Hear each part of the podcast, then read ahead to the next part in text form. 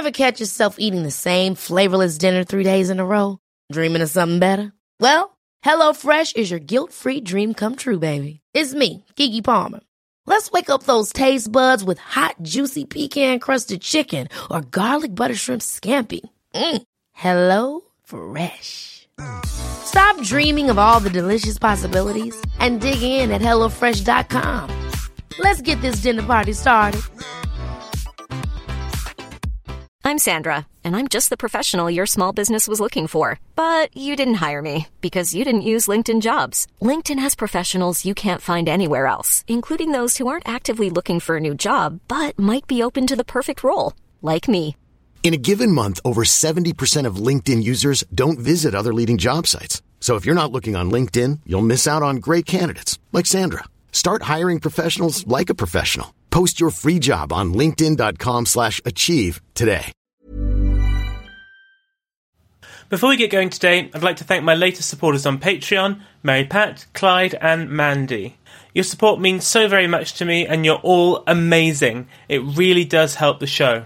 You're all great and are in fantastic company alongside all my other patrons. If you'd like to join them and help me out, then please head on over to patreon.com forward slash Queens of England podcast. To all my new listeners, welcome. To the rest of you, welcome back. Hello, and welcome to the Queens of England podcast. Episode sixty-one, Henrietta Maria of France, Her She Majesty Generalissima.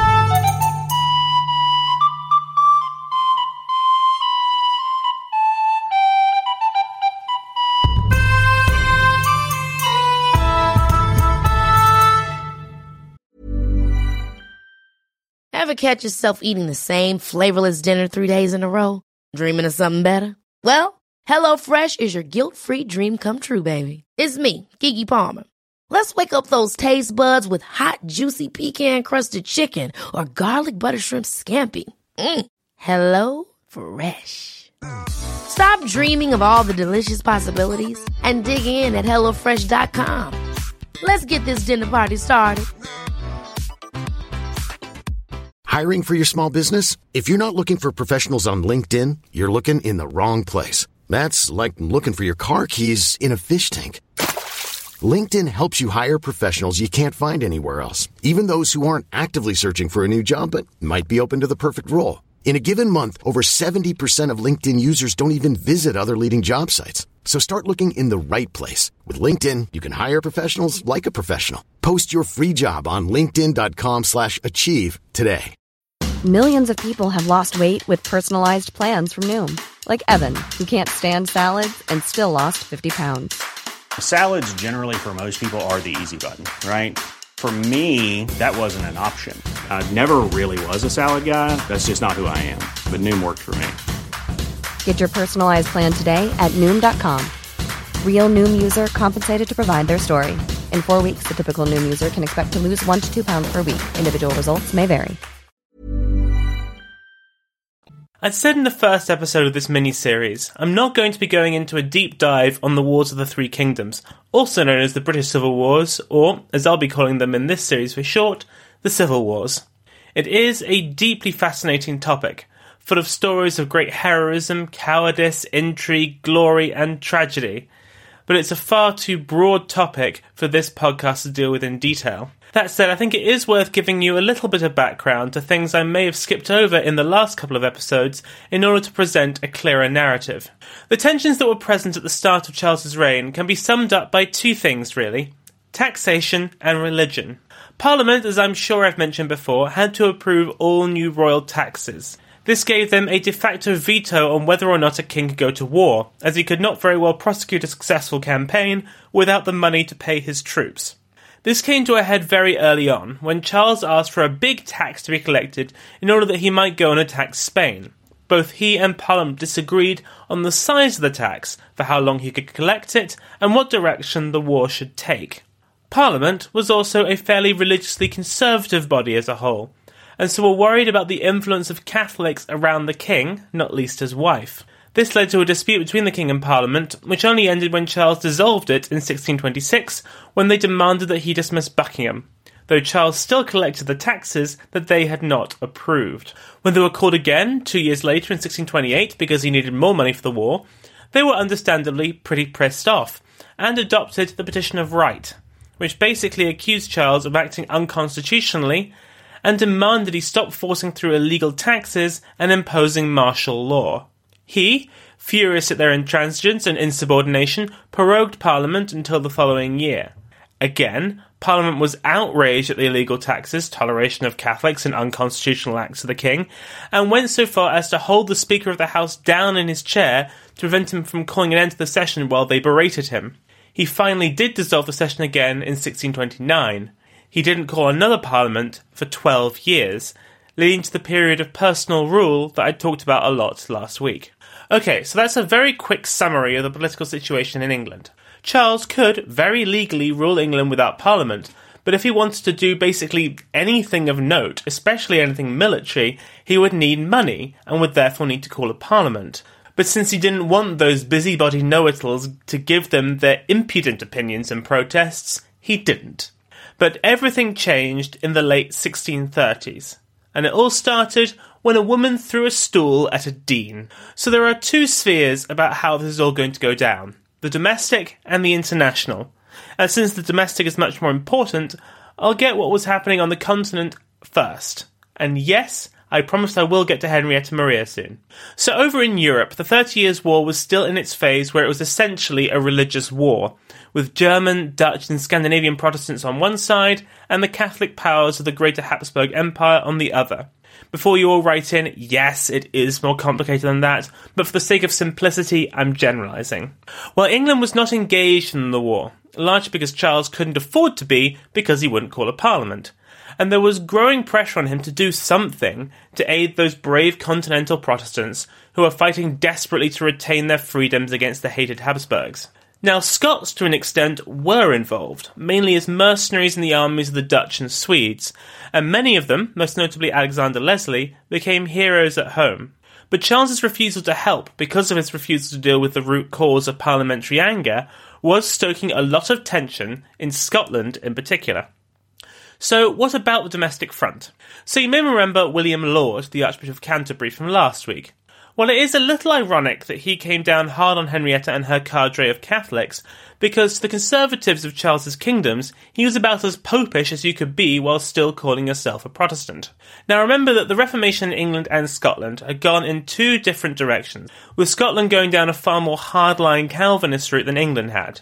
They still retained a lot of the old hierarchy, with bishops, colourful vestments, and decorations, that sort of thing. The English approach was then codified in the Book of Common Prayer, which, albeit in a significantly revised state, is still used in Anglican churches around the world to this day. To Scots, this all smacked of disgusting popery and Catholic backsliding, and they wanted no part of it. So when Charles and Laud attempted to impose the Book of Common Prayer on the Scots, well, it didn't go down so well. There was rioting, most notably in Edinburgh, where legend has it that a woman named Jenny Geddes threw the stool that she was sitting on at the Dean of St Giles Cathedral when he began to preach from the book. The Scots formed the National Covenant, which formalised the opposition. After a tense standoff, it was clear that English troops would be needed to bring these Scottish rebels, known to us now as Covenanters, to heel. But as I've mentioned about a billion times already, to raise troops, you needed money. To get that, you needed to raise taxes. To do that, you needed to call a parliament. And Charles the First really, really, really, really did not want to call a parliament. And so now, finally, we get to Henrietta. The first thing she did was to lobby her husband to get high positions in the army given to members of her own party. In that, she was successful, as her great friend and ally Henry Rich was made General of Horse, amongst some other members of her extended entourage. But mostly, she threw herself personally into the war effort, doing her level best to raise all the necessary money from every avenue that she could, so that Charles could avoid doing the thing he really did not want to do. Since the Scots were religious extremists in her eyes and that of her followers, she looked to the English Catholics for support, as they had the most to lose if the Covenanters' ideology spread south to England. She wrote a letter, affirmed by her own personal seal, to all Catholics in the realm, formally requesting that they send men, money and arms to help fight the Covenanters. This campaign was coordinated by a committee led by the papal ambassador George Goring, which sent out delegates throughout the kingdom to drum up Catholic support for the war. They were instructed to paint this as a religious war in protection of the renewed rights that they enjoyed under Charles's regime, and emphasised the threat posed by the Covenanters. These letters declared that, quote, "It is sufficiently known to everyone the extraordinary graces and protections we owe the Queen's Majesty." It was not just Catholics that she elicited help from, but the ladies of the court as well, who were encouraged to give up their jewellery to help support the war. This was all, in short, a horrible idea and a terrific mistake. Think about it. You're a good English Protestant. You probably have been forced to pay some taxes or even forced to make a loan to Charles's government that you know to be illegal. You see some Protestants in Scotland who you think are probably a little on the radical side for your tastes, rising up to defend their brand of religion, and in response, your king appeals to hated Catholics to put them down. Which side would you be on? What makes this error in judgment from Henrietta all the more heinous is that she did so without the king's permission. She was creating, along with the papal ambassador, a militant royalist Catholic party, which was giving good Protestants significant pause. In some ways, it was back to that fundamental dilemma raised by the Reformation, of who to support, God or the king. And what makes all of this so much worse is that after expending all of this political capital and risking the religious settlement of the nation, the amount raised from all of this was just fourteen thousand pounds, barely enough to support the army for a week. Nonetheless, Charles managed to cobble together some troops and march them north, but it was an utter fiasco. Henry Rich turned out to be a crappy cavalry commander, but he wasn't the only one. All the Scottish commander Leslie had to do was parade his troops in front of the demoralised English generals, and they agreed to a truce in the pacification of Berwick. It was the greatest Scottish victory over an English army since Bannockburn, at least in my opinion, and barely a shot had been fired in anger. This tremendous failure meant that Charles had no choice. Upon the urging of his chief minister, Thomas Wentworth, the Earl of Strafford, he was forced to call a parliament. When this body convened in the spring of sixteen forty, they began, as was by now traditional, by making a series of speeches against the crown. The most notable one was given by John Pym, who decried, quote, "the great encouragement that is given to them of the popish religion by a universal suspension of the laws against them, and some of them admitted into public places of trust and power." No one missed the completely unsubtle attack on the Queen there. Parliament refused to vote any money to Charles unless their grievances, financial, constitutional, and religious, were dealt with first. He refused, dissolving Parliament. And this is the first Parliament of the Civil Wars period that gets its own name, because, and it only sat for three weeks, it became known as the Short Parliament. But Charles still needed money to fight the Covenanters and restore royal authority to his kingdom beyond the wall. So he went and did something super risky. He went to the Spanish and asked them for a loan, promising to declare war on the Dutch in exchange. Meanwhile, Henrietta appealed to her brother Louis the thirteenth and the Pope.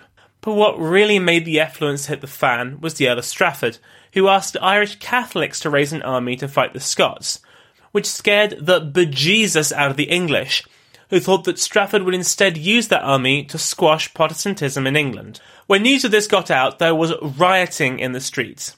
Archbishop Laud was forced to fortify his house, and a letter was sent to Charles threatening to, quote, "chase the Pope and the devil from St James's, where is lodged the Queen." Chants echoed throughout the streets of the capital, and graffiti was found saying, quote, "God save the King, confound the Queen and her children." Known Catholics were attacked by lynch mobs throughout England, as a climate of fear and paranoia swept across the kingdom. Now this seems completely irrational from a domestic standpoint. Catholics made up about five percent of the population and posed no real threat to the religious settlement. But on the continent, Protestantism was in a far more precarious position. The three great powers of Europe, France, Spain and the Holy Roman Empire, were all ruled by Catholics. And while that remained the case, there would always be fears of a Catholic-backed invasion or insurgency. After another attempt to quell the Covenanters with the forces that he had at his disposal failed, again, not helped by Henrietta lobbying for her own men to be placed in positions of prominence despite their total lack of military talent, Charles was forced to agree to humiliating terms.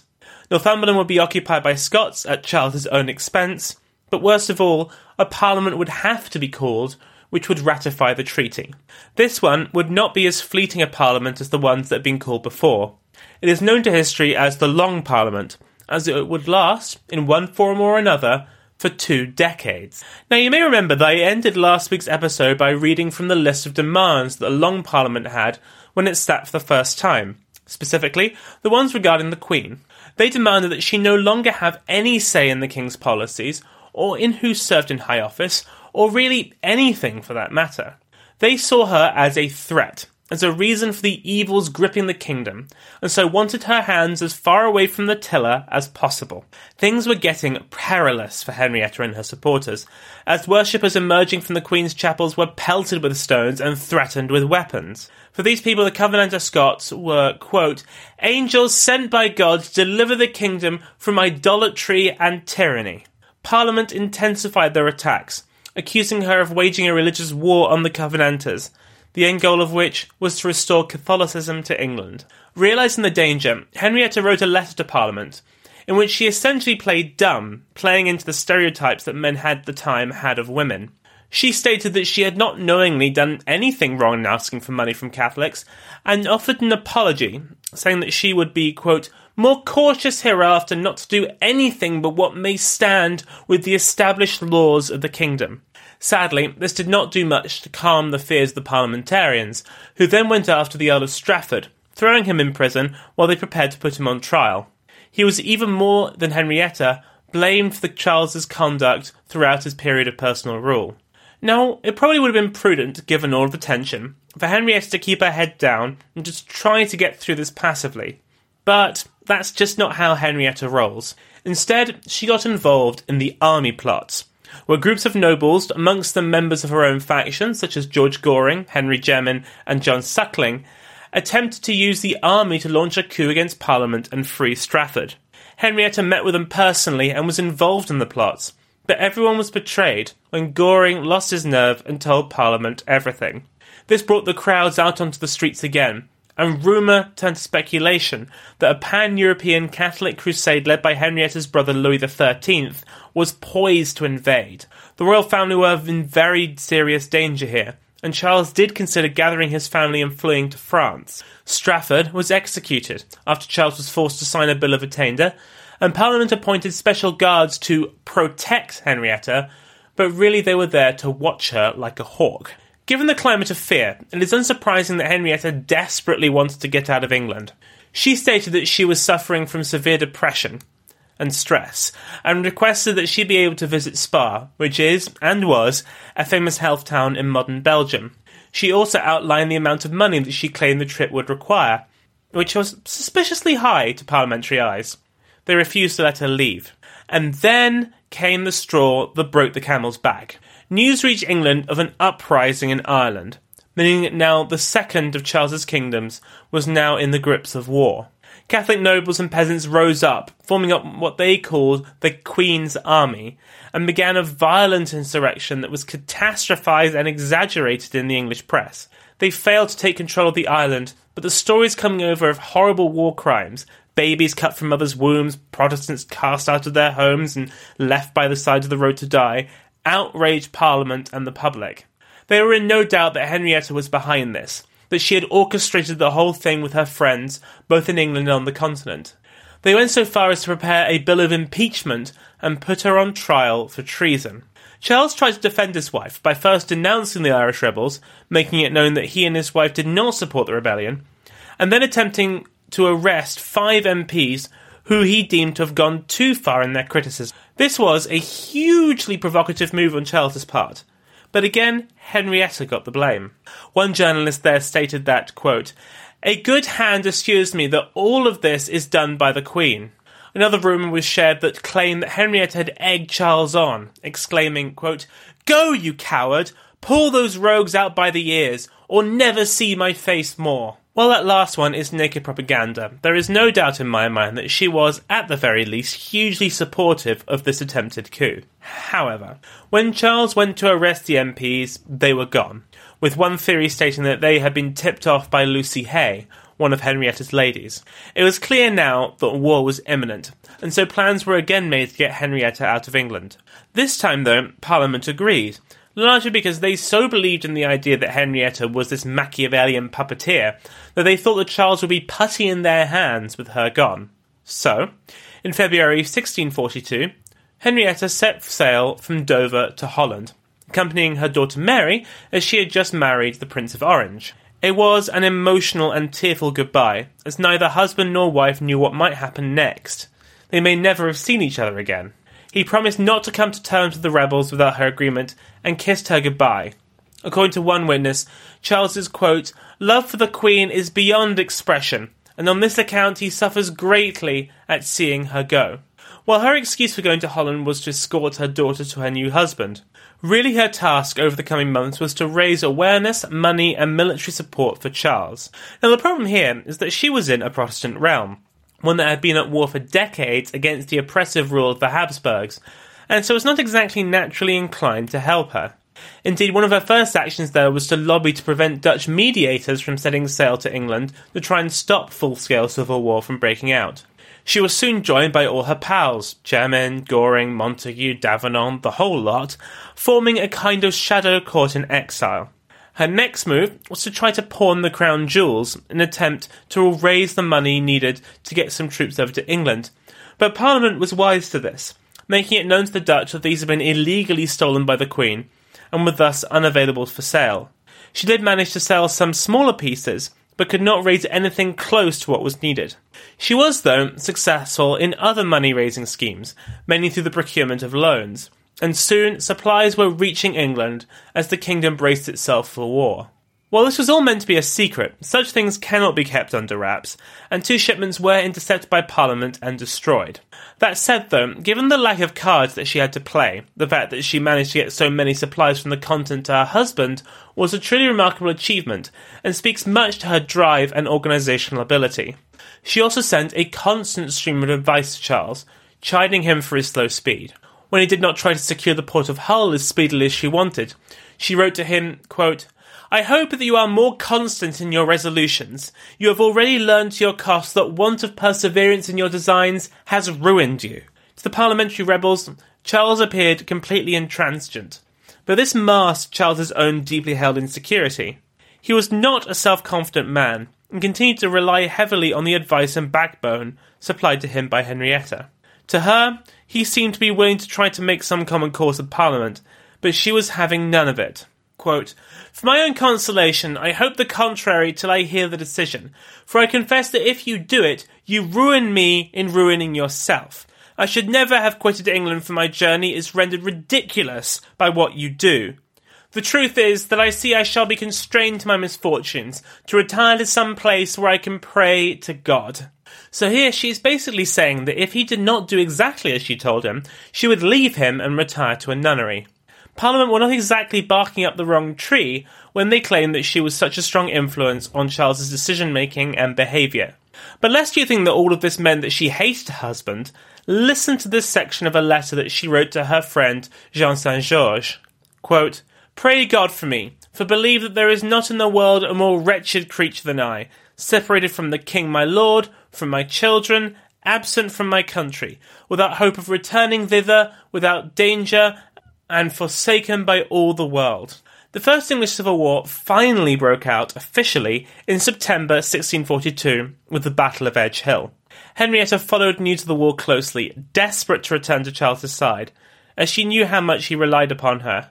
But with the southeast of England in parliamentary hands, the only safe harbour for her would be in the northeast, and that would mean a perilous journey with no guarantee that she would not be intercepted and fall into enemy hands. Think what an incredible bargaining chip she would have been for Parliament. Her first attempt in January sixteen forty-three to make it to Newcastle ended in failure, but the next month she did finally make it back to Blighty, landing in Bridlington in northeast Yorkshire.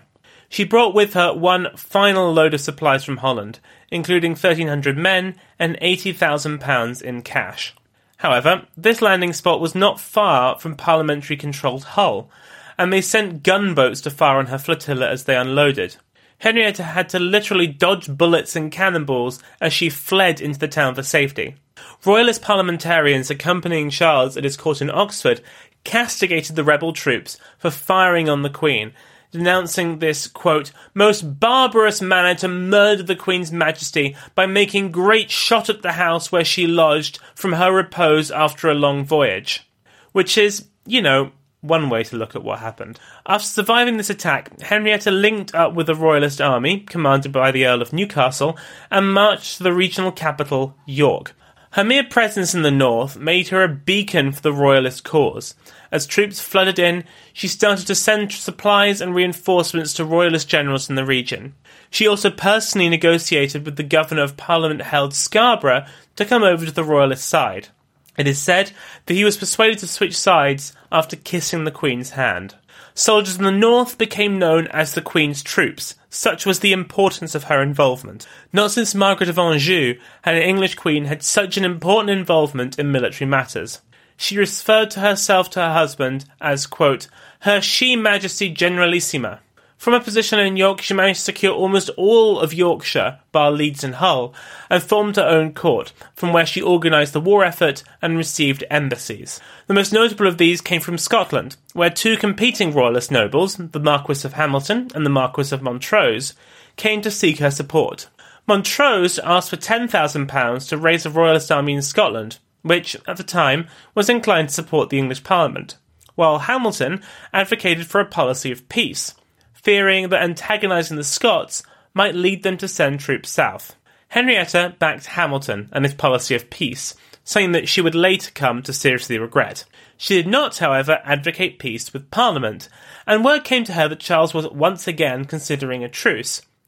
She wrote another furious letter, quote, if you make a peace and disband your army before there is an end of this perpetual parliament, I am absolutely resolved to go into France, not being willing to fall again into the hands of these people, being well assured that if the power remains with them, that it would not be well for me in England. This was not just hyperbole either. At this very time in Parliament, one member made a speech that, quote, the principal papist now in arms against us is the Queen, and moved that she be charged with high treason for having, quote, levied war against Parliament and Kingdom. The motion passed. Henrietta, before her husband's guilt had even been considered, was now a traitor in the eyes of Parliament. The extent to which this letter influenced Charles is not clear, but the fact is that he rejected parliamentary peace terms and continued to fight.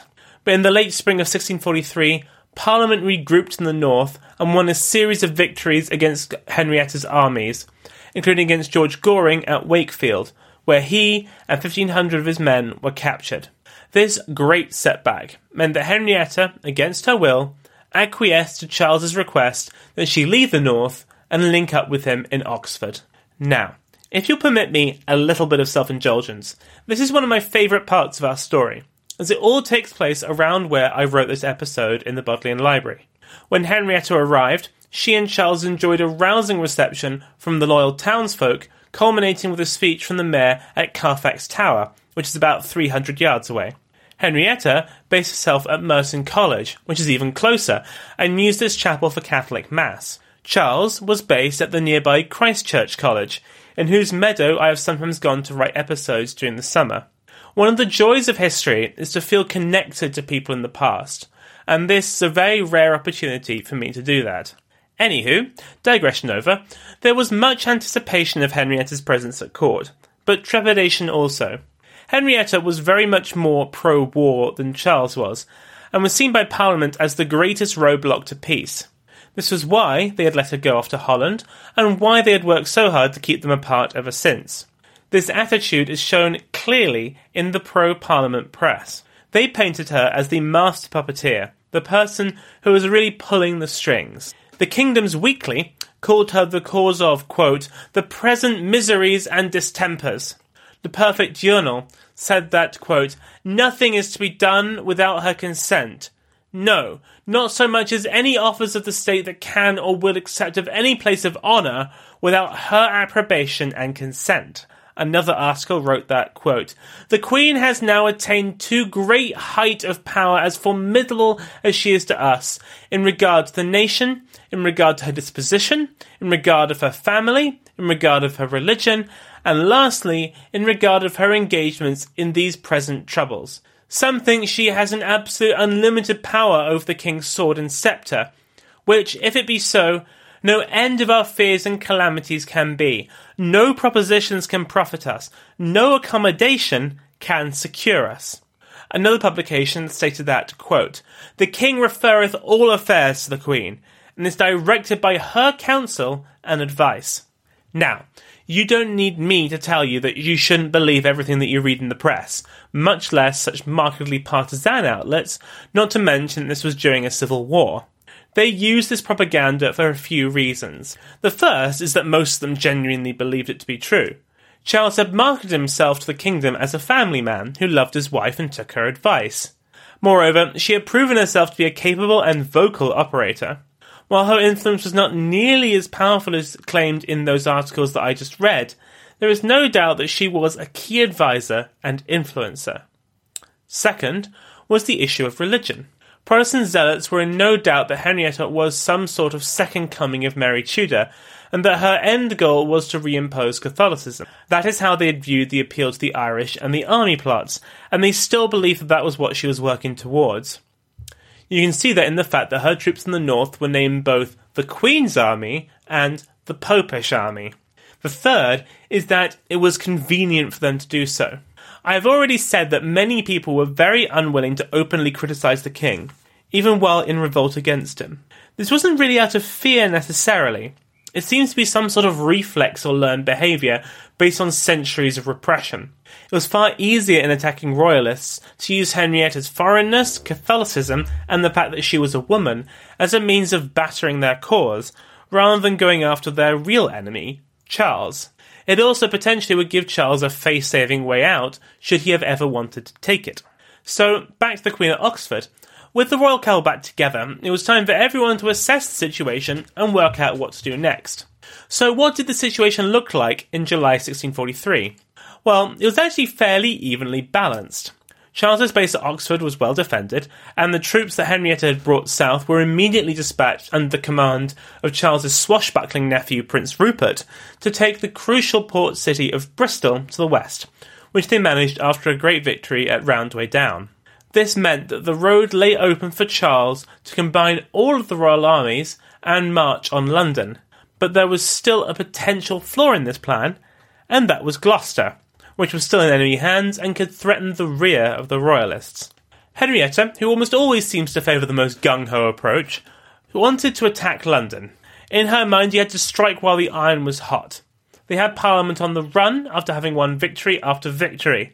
Now was the time to press their advantage and take back the capital.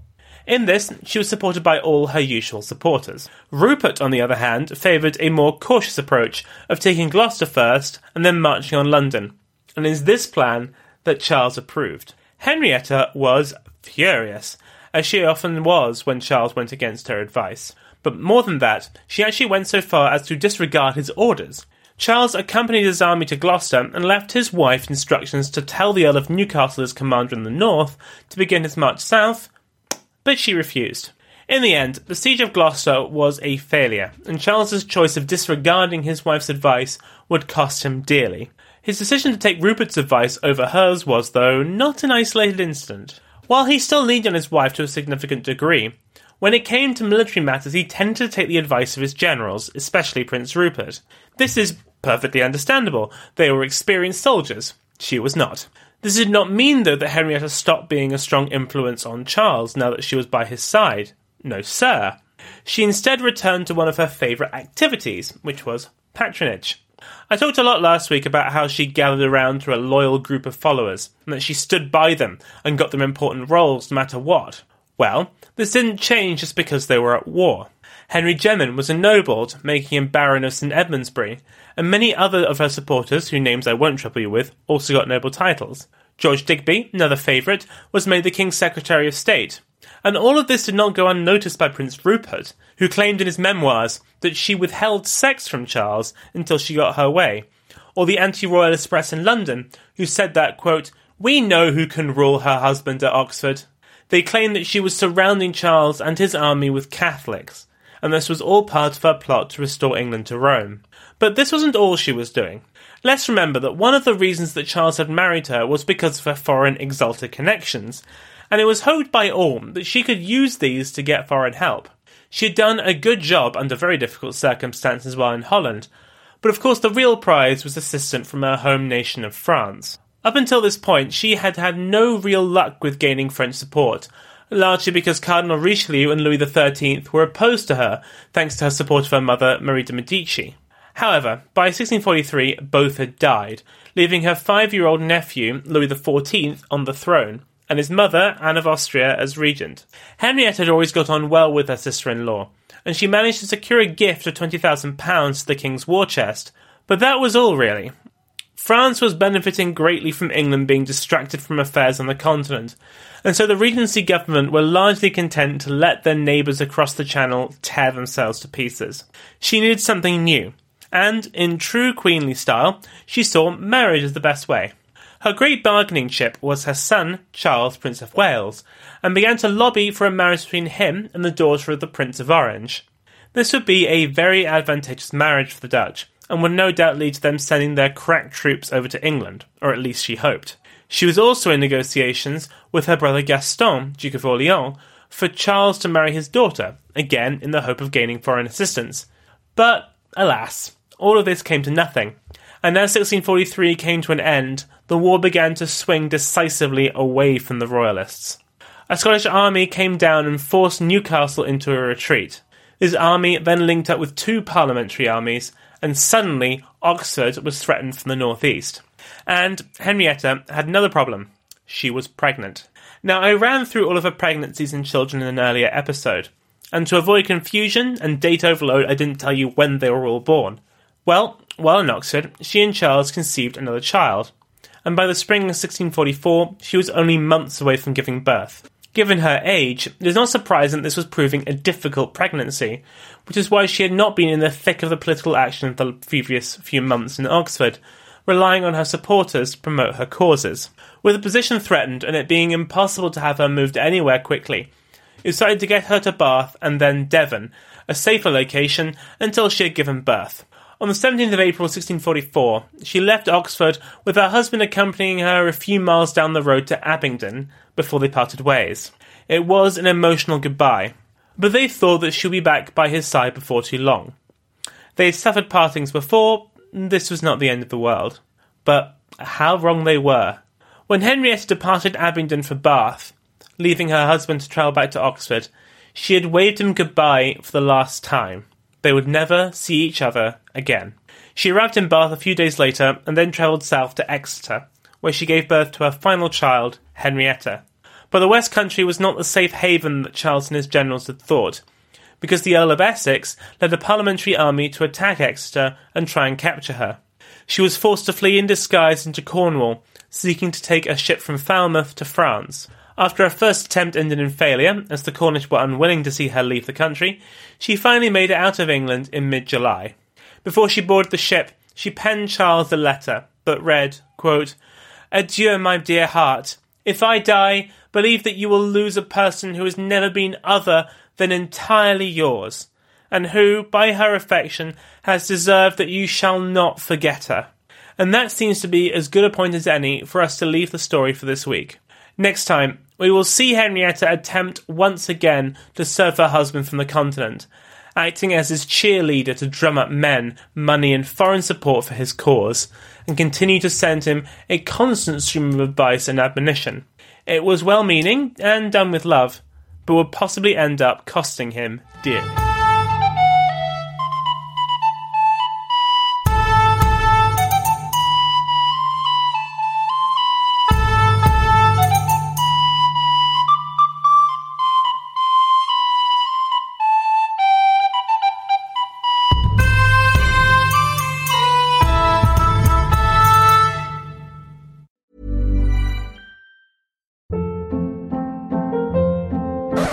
Up. What was that? Boring. No flavor. That was as bad as those leftovers you ate all week. Keke Palmer here, and it's time to say hello to something fresh and guilt-free. HelloFresh. Jazz up dinner with pecan-crusted chicken or garlic butter shrimp scampi. Now that's music to my mouth. HelloFresh. Let's get this dinner party started. Discover all the delicious possibilities at hello fresh dot com.